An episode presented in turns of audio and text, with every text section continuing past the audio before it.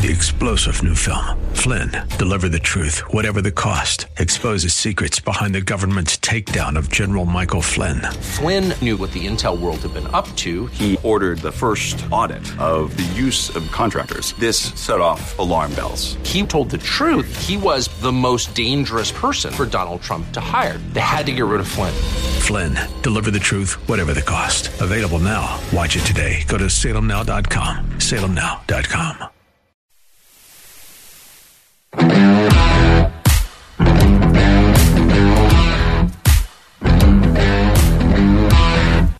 It was 50 years ago tomorrow night.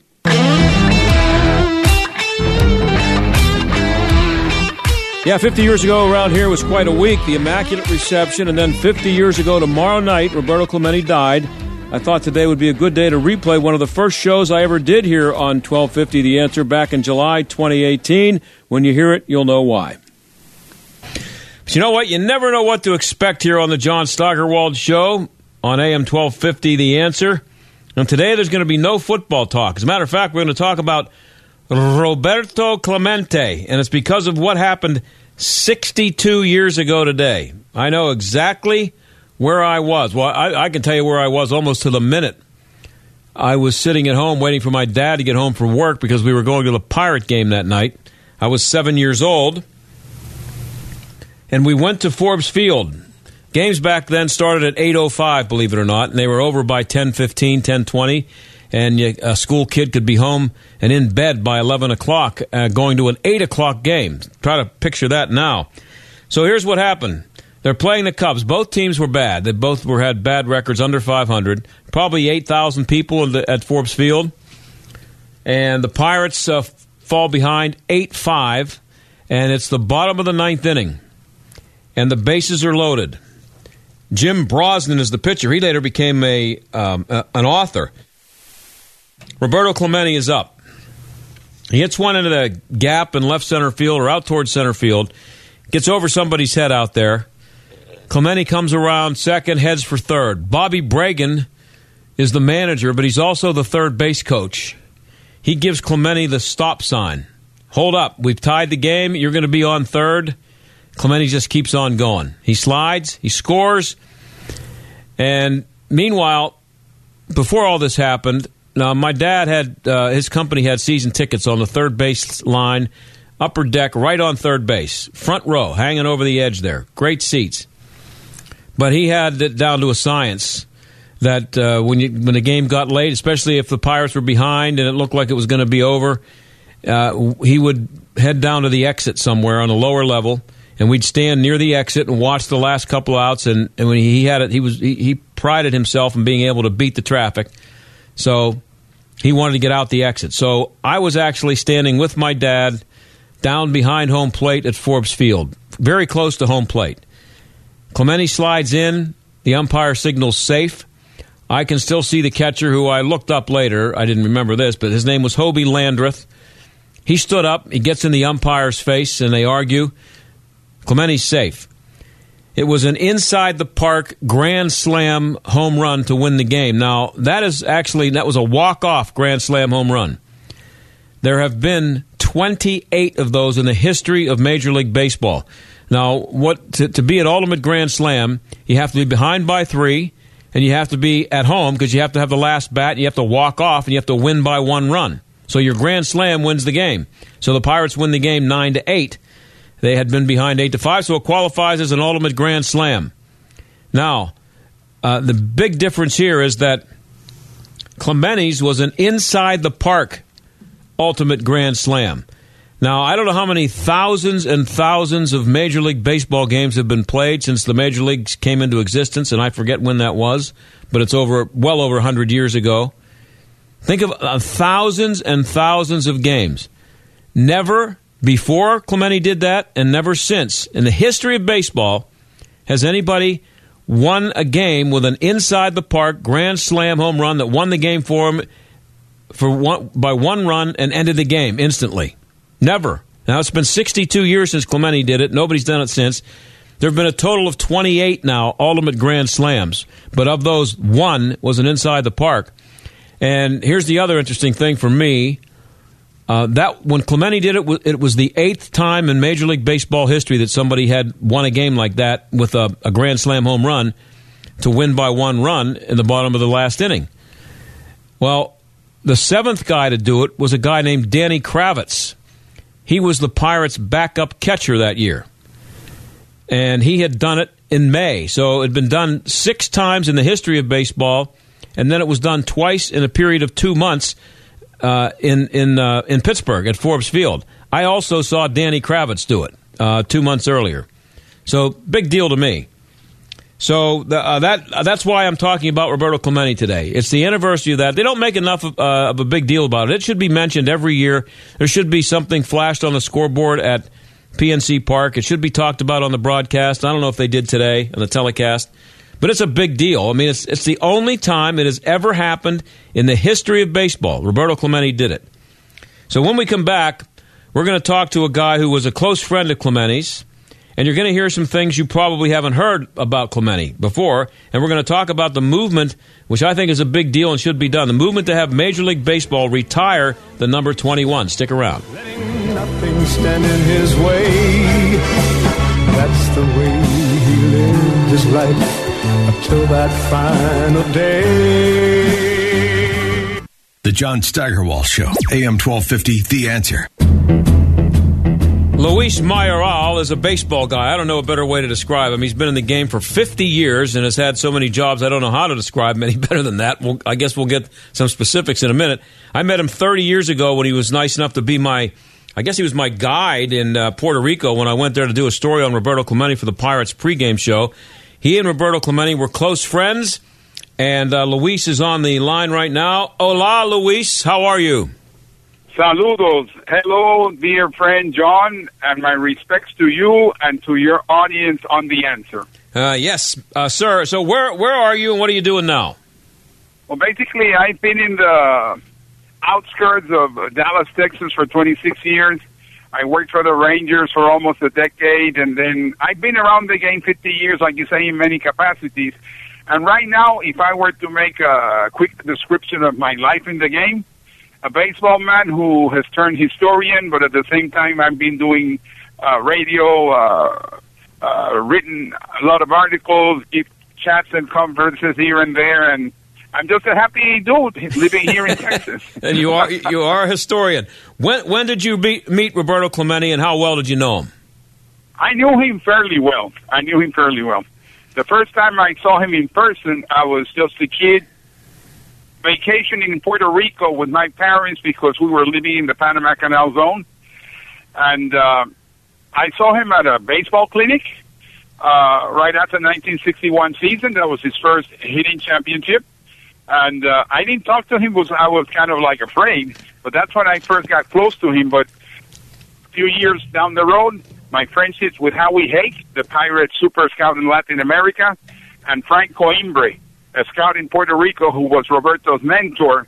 By way of them, I got to meet Roberto in person in 1965.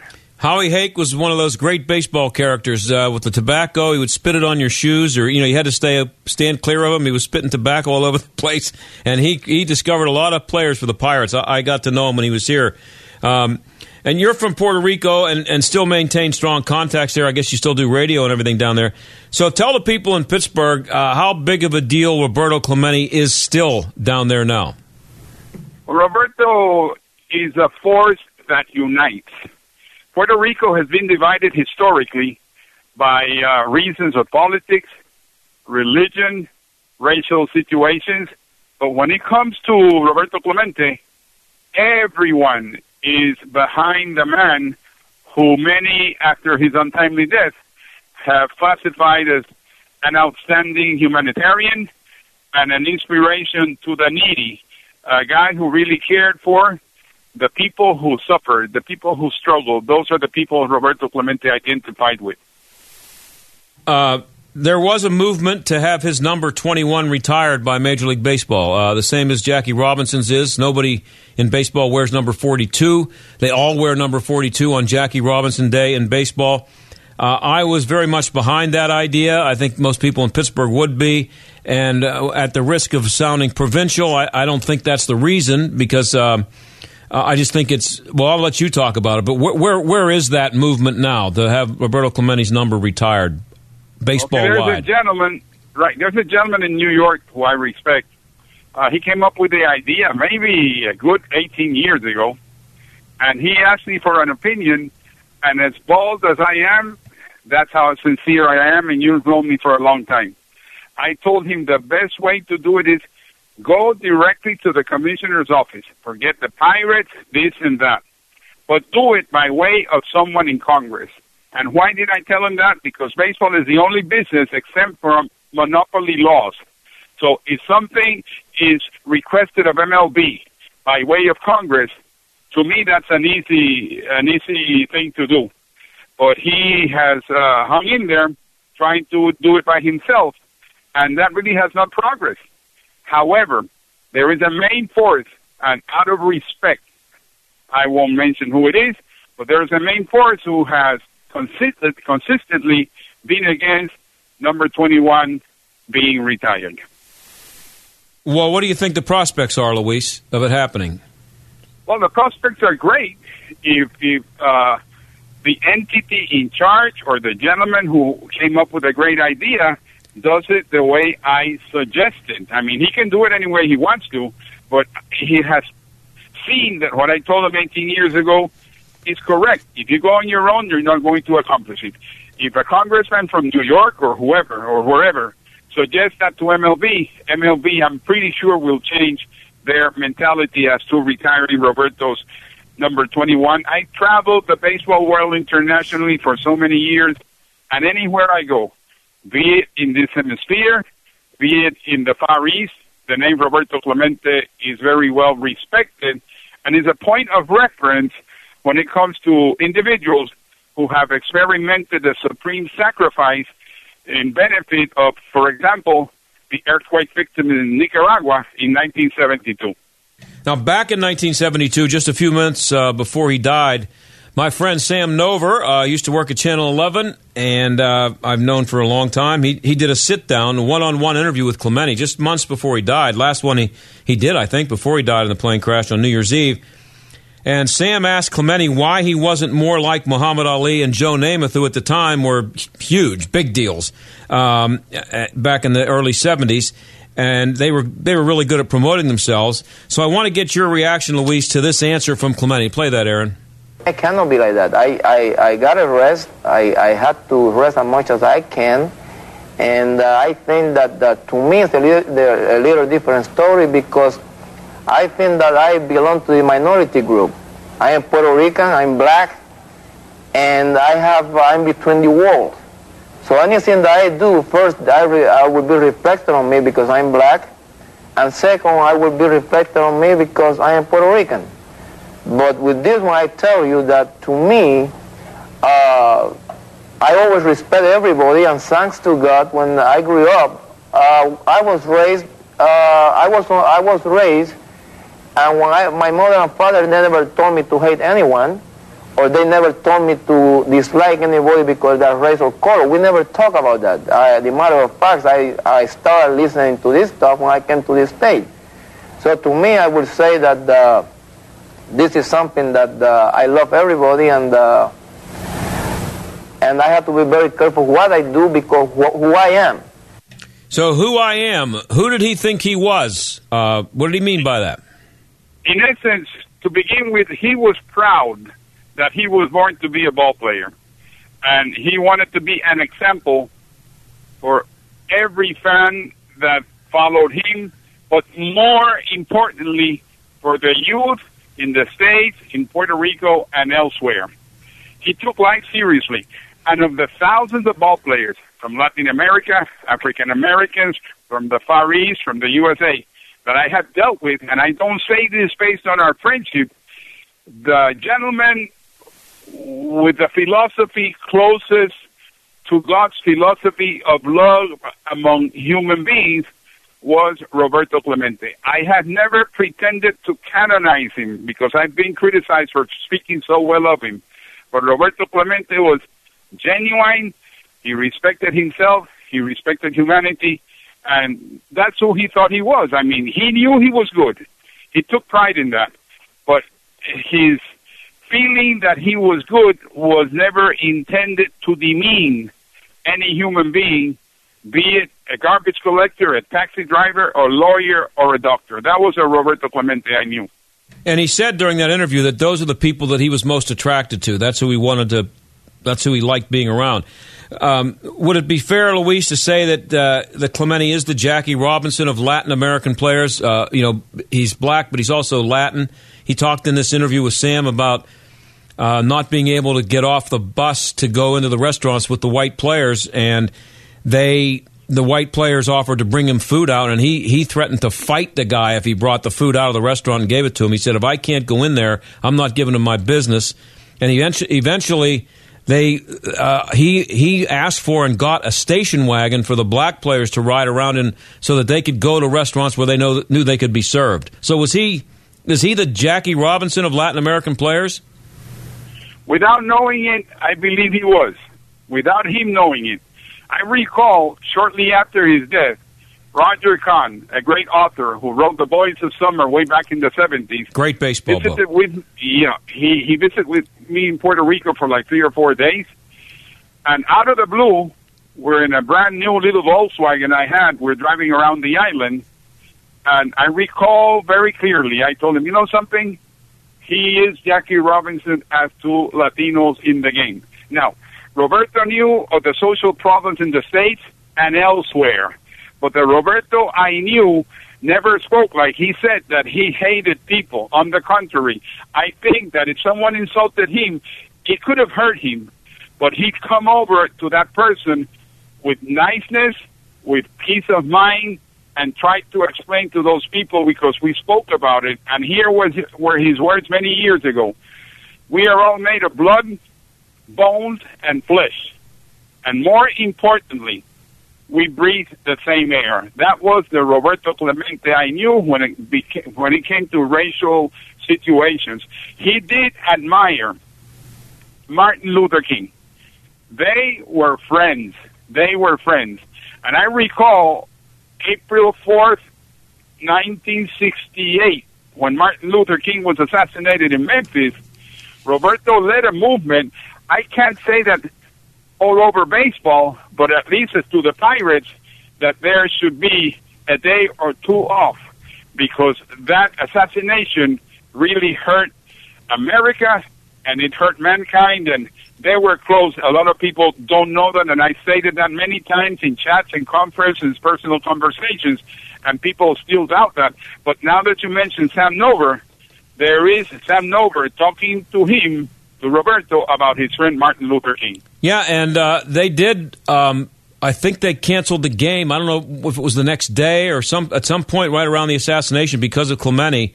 I don't know that it was um, league wide, but the Pirates did not play because of. That is correct. Yeah. That is correct. That is correct. So, what kind of a guy was he? You know, uh, what what did you guys talk about when you weren't talking about baseball with Roberto Clemente? Well, well, this is this is a rare thing as to our relationship.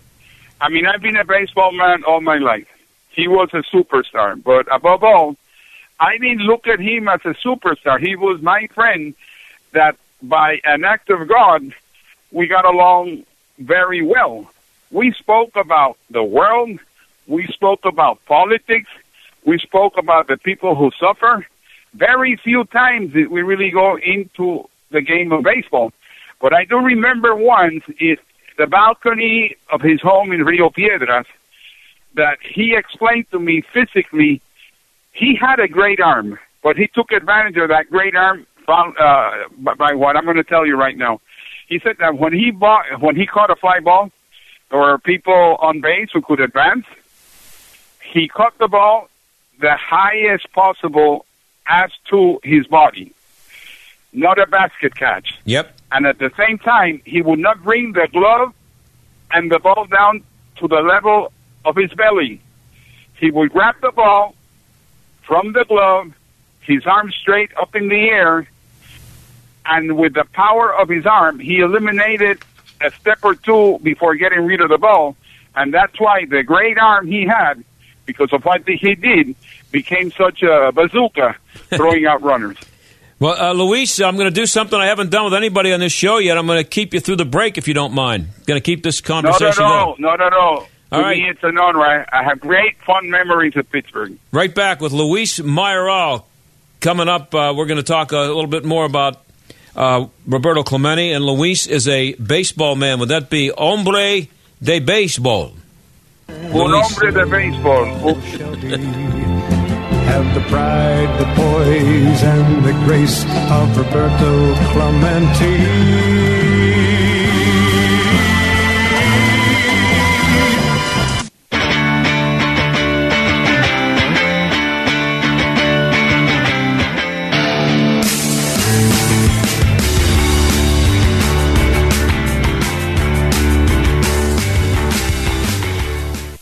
Well, if you're just tuning in, this is an encore presentation from way back in July of 2018. It's an interview I did with Luis Mayoral, a biographer and a close friend of Roberto Clemente, who was killed in that plane crash 50 years ago tomorrow night. Luis, he was not a. Uh, Clemente was not a big fan of the baseball writers, was he? Not really, because he felt, and he knew why, he was misunderstood. When you come from a culture away from mainstream USA, people at times have difficulties accepting you the way God made you. And what bothered Roberto is that he was misquoted at times. Phonetically, they, they, they made fun of how he spoke English. But, you know, the fact that you don't know a language well, a new language, does not make you arrogant or stupid. Roberto was a bright young individual who, instead of signing with the Pirates in the 50s, he had a scholarship to attend the College of Engineering, University of Puerto Rico. But he loved the game so much that he became a ball player. And like Joe Brown, the former GM who passed away in Albuquerque, New Mexico a few years ago, told me, had Roberto wanted to be a lawyer, an engineer, he would have been good in those uh, professions as good as he was in baseball. So Roberto was no dodo. Roberto was a bright, bright, open-minded individual. I never understood how media would make fun of guys from um from well, mostly it was Latin players back then. Uh, first of all, these guys couldn't order a sandwich in, in Puerto Rico if they had to, or if they had to speak in another language. And this guy was speaking a second language and being willing to uh, be interviewed on television and everything, and speaking a second language. And uh, uh, Luis, you're speaking a second language right now, correct? I mean, your your original language was Spanish, and you, you barely have an accent. So. Well, the, the, the thing with me, I was I was looking. My dad was uh, an officer in the U.S. Army for 23 years, so I grew up from, and I say it humbly, two well-off financially speaking families on the island. But I grew up in Puerto Rico, Panama, and Seattle, Washington. So I had that Ah. blessing in my life. Mhm. I had the blessing in my life. And even though I'm 72, I speak, I write English, but like you say, Spanish is my main language. But I do have an accent, and like I tell people, Roberto would have told them nicely too. Don't look at me funny if I speak your language with an accent. Well, That's the God, the way God made me. As know? I said, those people couldn't get themselves to the men's room in a, in, in another country. So, um, right. I, I he didn't get the Clemente didn't get the recognition he deserved really until after the '71 World Series. Do you remember going into that series? Was he aware that this was his opportunity to finally? Because he had a ridiculous uh, seven game series that he that he played. He got hit in every game. Did was he aware going into that series of of what it would mean to him, what it could mean to him and his reputation by becoming just being Roberto Clemente? Because he did he did nothing differently in that series than I saw him do for the previous sixteen or seventeen or eighteen years, whatever it was. What I believe he had in mind, John, was that in 1960 he also had a World Series that was memorable. He had a hit in every game. The Pirates won.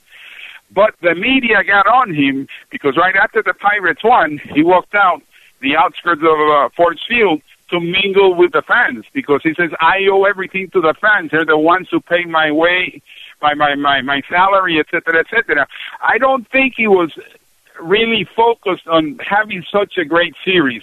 But I do know, I do know that he wanted to have a great World Series. And Jose Pagan, the infielder for the Pirates who passed away in uh, Florida a few years ago, told me that as soon as they got to Baltimore for the first meeting with the Orioles, he had Frank Oceak, who was a coach, hit baseball against the fence in right right center field at Oriole Stadium in Baltimore, so he could learn quickly how the ball bounced uh, uh, uh, on many occasions, depending on where it hit.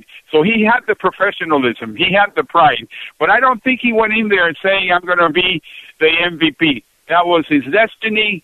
He had a great series, but like you say, and like for example, uh, oh, someone told me recently, it's it's it's a pity that people really found out how great a ball player he was, like you say, after the 1971 World Series. I remember watching it and hearing Curt Gowdy talk about it as if this guy just arrived on the scene, you know, that in 1971, and nobody in Pittsburgh was seeing anything they hadn't seen for the entire time he was here. Um, what do you remember, Luis, about the time leading up to his 3,000th hit in 72?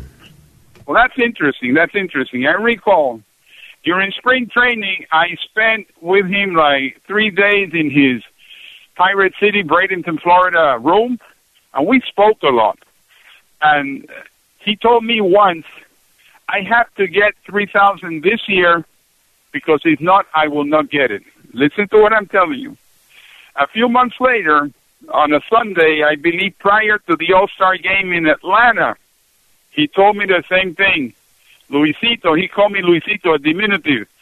I have to get 3,000 hits this year. If not, I will not get it.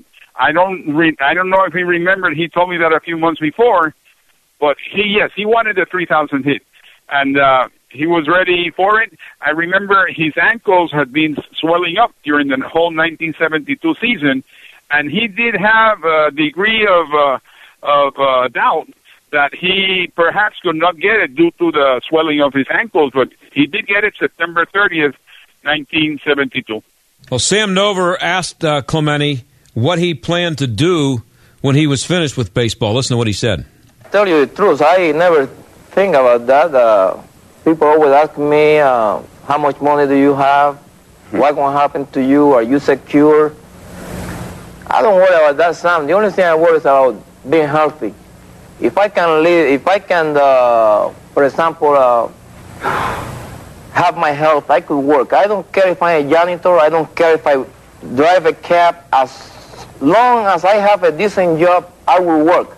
I know like some of the fellows that they've been rich and they lost everything that they have and they kill, kill themselves because of the money. So to me, I can be a person uh, like me today that I'm making pretty good money, but at the same time, I live a life of a common fellow. I know the big shot. If you go outside the ballpark, you're never going to see me uh, trying to put a show or try to call the attention for anybody because that's the way I am. I, I'm a quiet fellow, and you see me with the same people all the time. If you want to be my friend, you got to prove to me that you are want to be my friend, and you want to to to be aware that I need lots of time when I play baseball. Now in the winter time, we can be as, as long as you want to be with me in the winter time, we can spend as much time as you want to be. But in the summertime, then we have to uh, cut it short. So I would say that I don't worry about uh, what I'm going to do after uh, I stop playing baseball. Probably I will stay in some capacity in baseball. And uh, but I said to you, I don't worry one way or the other. I just worry that I be healthy. I live it long enough to to to educate my sons and make them respect people, I respect them. So, uh, what do you think he would have done, Luis, if he had lived? Well, I recall him saying something, but before, because I know time is short, before we finalize, Roberto was a clown with the people that he loved. And I could say so many things about Roberto that, that it make people crack up. But he only opened up to the people he loved. Now, as to his future, we did talk briefly about him wanting to stay in the game in some capacity, and I envisioned then that maybe Joe Brown would open up a spot for him within the Pittsburgh Pirate organization. But his main goal was that he wanted to become a chiropractor. As a matter of fact, down the hill from where his home still is in Puerto Rico, he had bought a home and uh, he had contacted a chiropractor. I don't know. It wasn't Pittsburgh. It could have been Atlanta for him to start operating that chiropractor clinic. And Roberto did want to become a chiropractor after his days were over too. Uh, he didn't get a chance to watch his three sons uh, grow up, but uh, listen to what he was hoping for them uh, back in '72 when he talked to Sam. I, well, I Yes. want them to enjoy life the way I enjoy life. I love people, and I love the minority people. I love people that they are not big shots. I like common people. I like workers. I like people that suffer.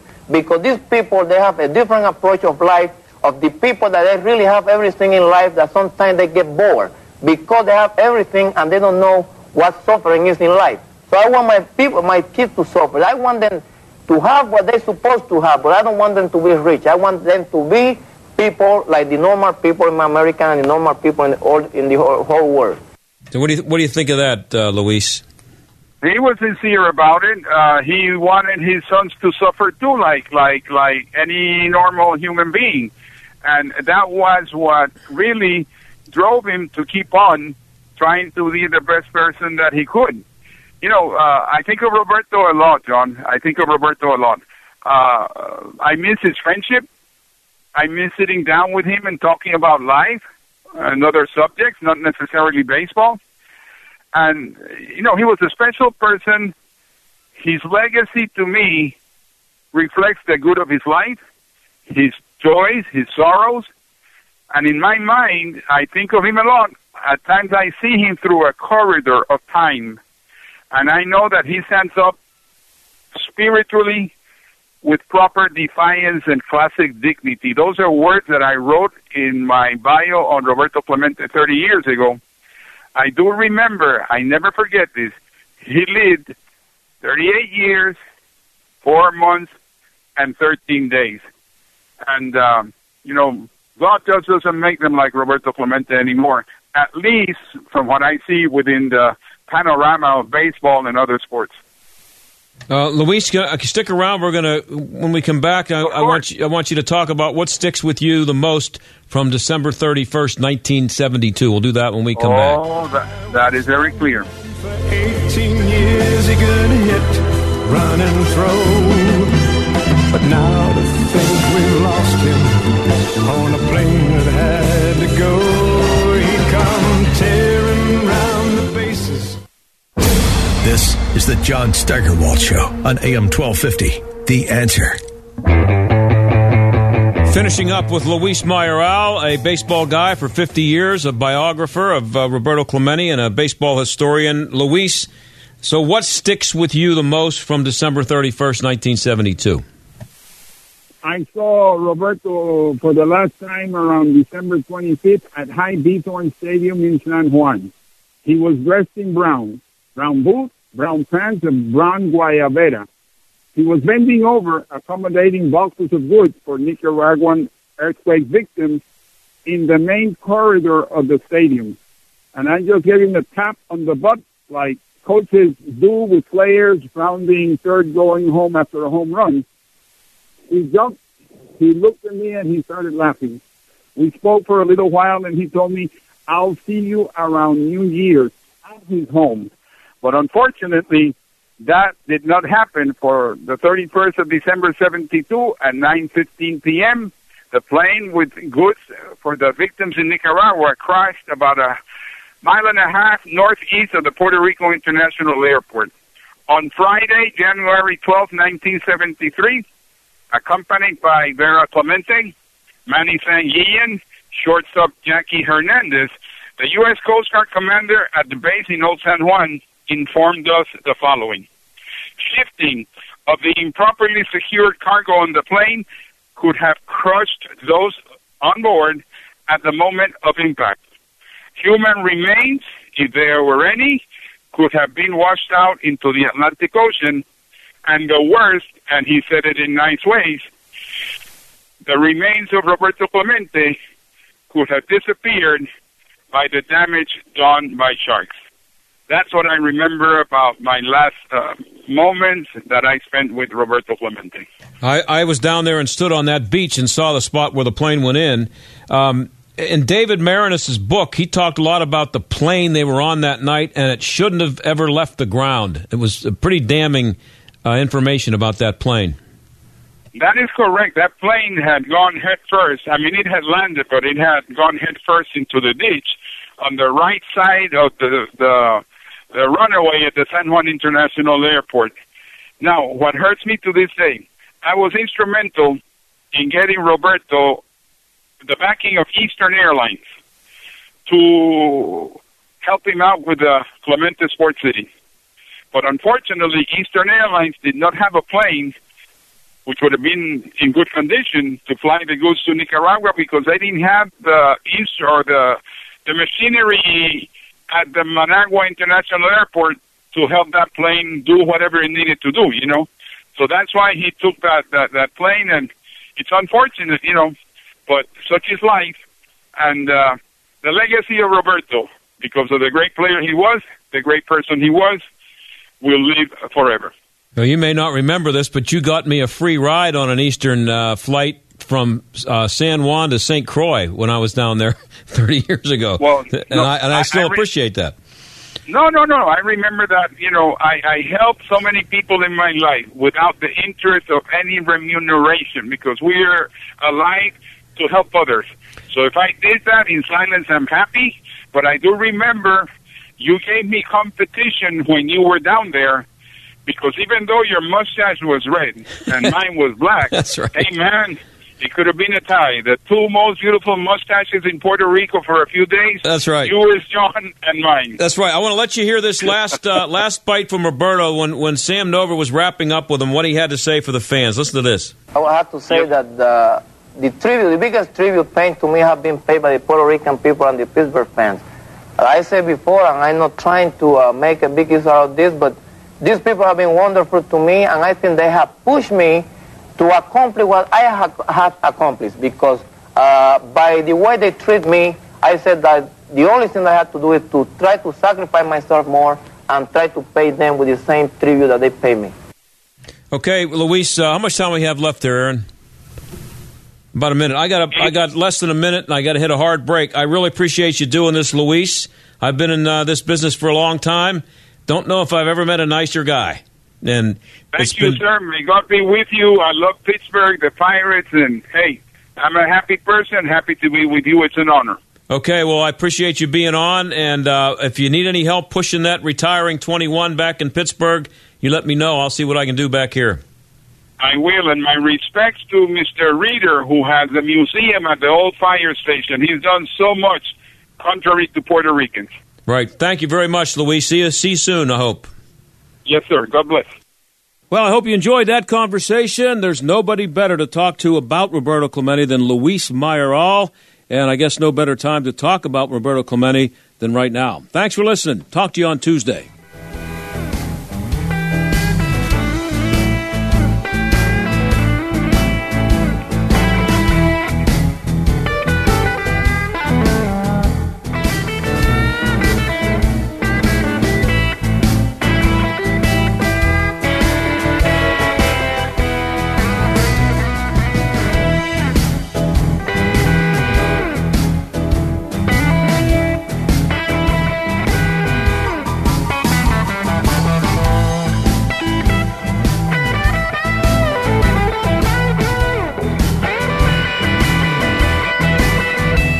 John Steigerwald Show is a production of Salem Media Group and sponsored by Service Master of Greater Pittsburgh. Demand the yellow van.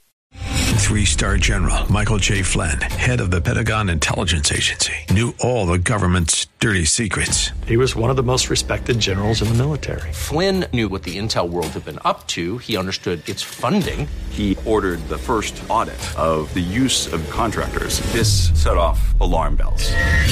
The explosive new documentary, Flynn, Deliver the Truth, Whatever the Cost, and covers the facts behind this scandal. Flynn told the truth. He was the most dangerous person for Donald Trump to hire. I find out the worst enemy that I'm going to face in my life is right here in America. They took my assessment and they wanted me to change it. And I was like, I'm not changing it. They had to get rid of Flynn. With in depth interviews, archival footage, and never before seen personal records of the man behind the headlines. I just felt like I was drowning. Flynn, deliver the truth, whatever the cost. Available now. Watch it today. Go to salemnow.com. Salemnow.com.